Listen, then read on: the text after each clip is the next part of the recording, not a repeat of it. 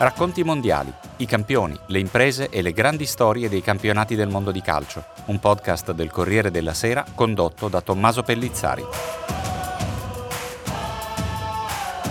Iniesta, il silenzio e la maglietta del saluto di Paolo Tomaselli.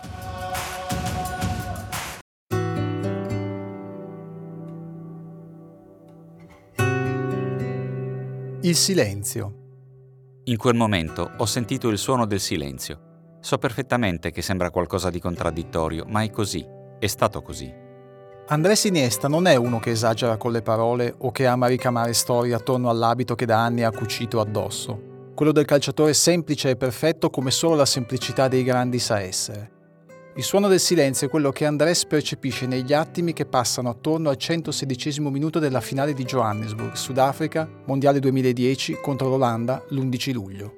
Sono frazioni di secondo interminabili tra il passaggio di Fabregas, dopo una respinta corta di Van der Vaart, e il pallone che sta arrivando verso casa, libero e tranquillo come un bambino. Questo è Paolo Tomaselli, giornalista del Corriere della Sera, che racconterà con me questa storia. Tocca al maestro Iniesta prenderlo per mano e portarlo sul tetto del mondo per fargli fare sogni d'oro. La Spagna è campione del mondo per la prima volta nella sua storia e il gol di un'intera generazione di giocatori meravigliosi lo segna il più grande di tutti, Andresito. Il gol, quel gol, non è quello che si vede in televisione. Gli assomiglia, però non è la stessa cosa. Annota Iniesta nella sua autobiografia che si intitola La giocata della mia vita e che purtroppo in italiano non è stata ancora tradotta. Quello è il gol che vede la gente, ma da dove stavo io la prospettiva era un'altra. La sensazione, lì sul campo, irripetibile. Voglio dire che è un gol molto mio, che solo io ho segnato e per una volta sola nella vita. Non so come spiegarlo, mi risulta molto complicato descriverlo perché non trovo le parole. Tutto quello che stava attorno a me è rimasto come congelato per alcuni secondi. È stato lì, in quel momento, che ho sentito il silenzio. Un attimo prima, mosso da un istinto primordiale di sopravvivenza e da una lucidità esemplare all'ultimo secondo di un mondiale, intenso per tutti, ma per lui ancora di più, Iniesta fa un passo indietro, per non inciampare sulla linea immaginaria del fuorigioco e aspettare l'arrivo del pallone. Bisogna aspettare il momento giusto per accompagnare bene la palla. In quel momento comandi tu e in quel momento comandavo solo io. Scrive Iniesta nell'autobiografia. Il pallone è la mela di Newton e io, di conseguenza, sono Newton. Devo solo aspettare che la legge di gravità faccia bene il suo lavoro. In quel silenzio sono l'unico che può dominare tutto, il controllo del movimento, la velocità del pallone, l'altezza della gamba. La mia intenzione è quella di tirare più angolato perché ovviamente il portiere non ci possa arrivare. Invece mi esce un tiro un po' più centrale, ma almeno è forte, questo sì. Non penso molto a quello che sto per fare perché quando penso perdo decimi di secondo che mi appesantiscono. Se pensi troppo, alla fine sbagli. Il tiro più centrale del previsto viene toccato dalla mano destra del portiere olandese Stekelenburg, che però non riesce a respingerlo. Iniesta guarda istintivamente l'assistente dell'arbitro, sperando che non commetta alcun errore, alcuna ingiustizia, dopo un'azione corale di tutta la Spagna partita da un contropiede di Navas e impreziosita anche da uno splendido ed essenziale colpo di tacco a centrocampo. Di Don Andrés, e chi se no. È l'ombra del partito, che per essere lì in quel momento fondante della storia del calcio spagnolo aveva sofferto rischiando di non esserci, non una, ma più volte.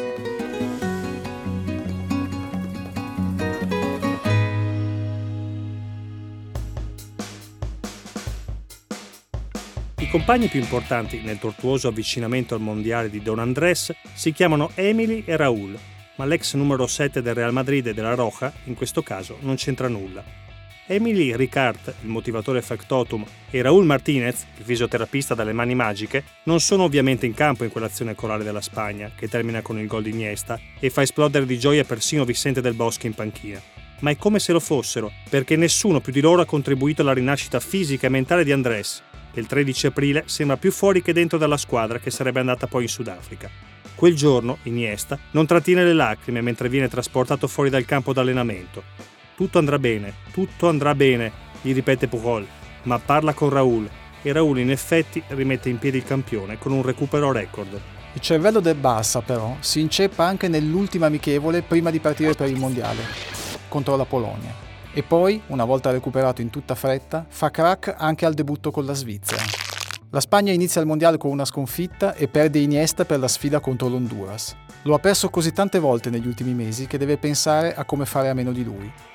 Ma Andrés ritorna nella partita decisiva del girone, contro il Cile, e segna il gol della qualificazione, in diagonale di piatto su imbeccata di Xavi.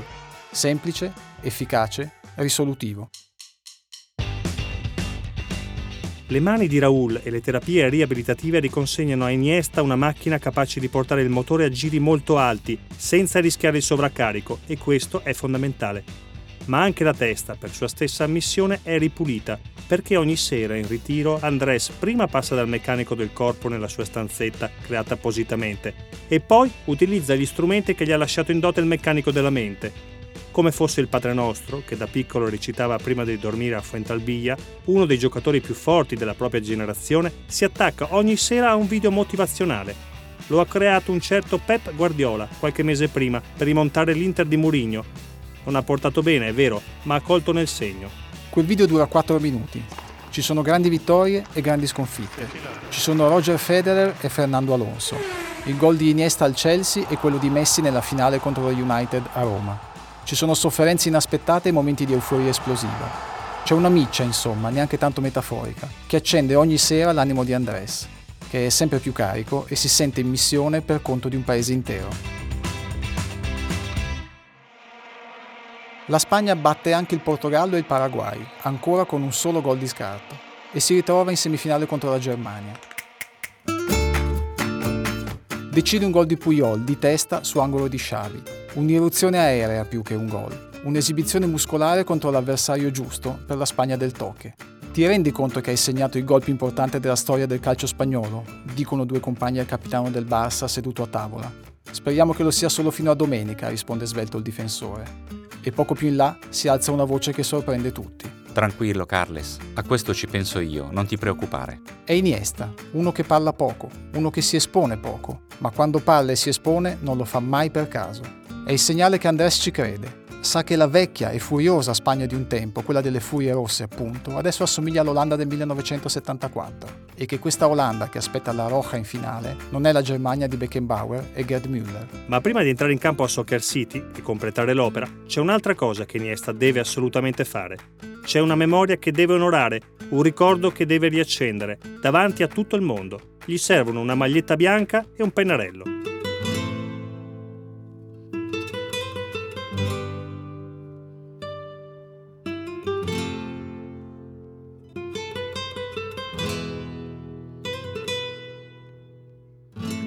A migliaia di chilometri di distanza da Johannesburg, a Barcellona, c'è una televisione che quella sera dovrebbe essere spenta.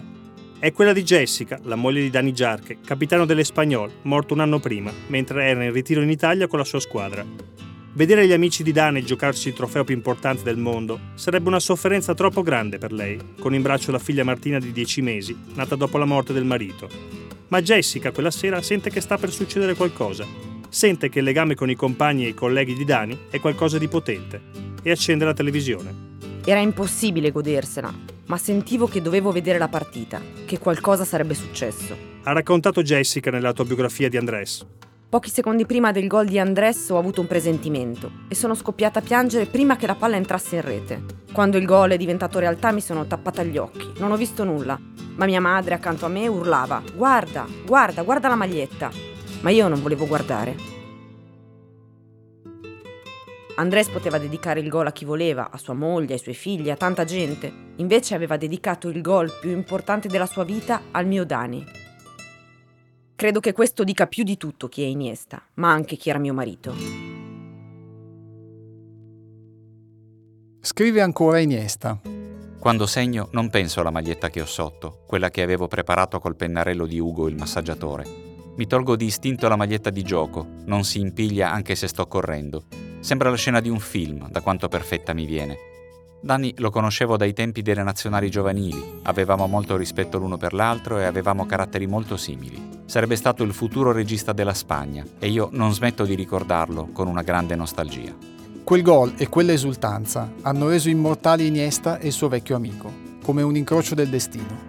Ma destino per Andrés è una parola troppo complessa la semplicità è la sua unità di misura. Dovevo essere lì in quel momento per buttare dentro quel pallone. Ed ero lì. Era lì per la Spagna, per Dani, per Jessica e per una generazione di campioni che ha vinto e rivinto segnando un'epoca e non ha ancora finito di stupire, come Andresito.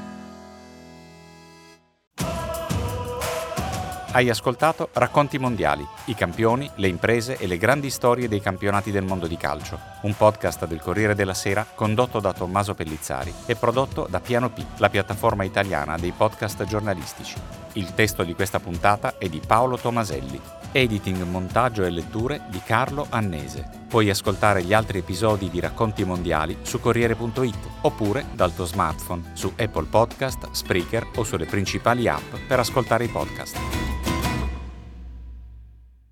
Hello, it is Ryan, and I was on a flight the other day playing one of my favorite social spin slot games on chumbacasino.com. I looked over the person sitting next to me, and you know what they were doing?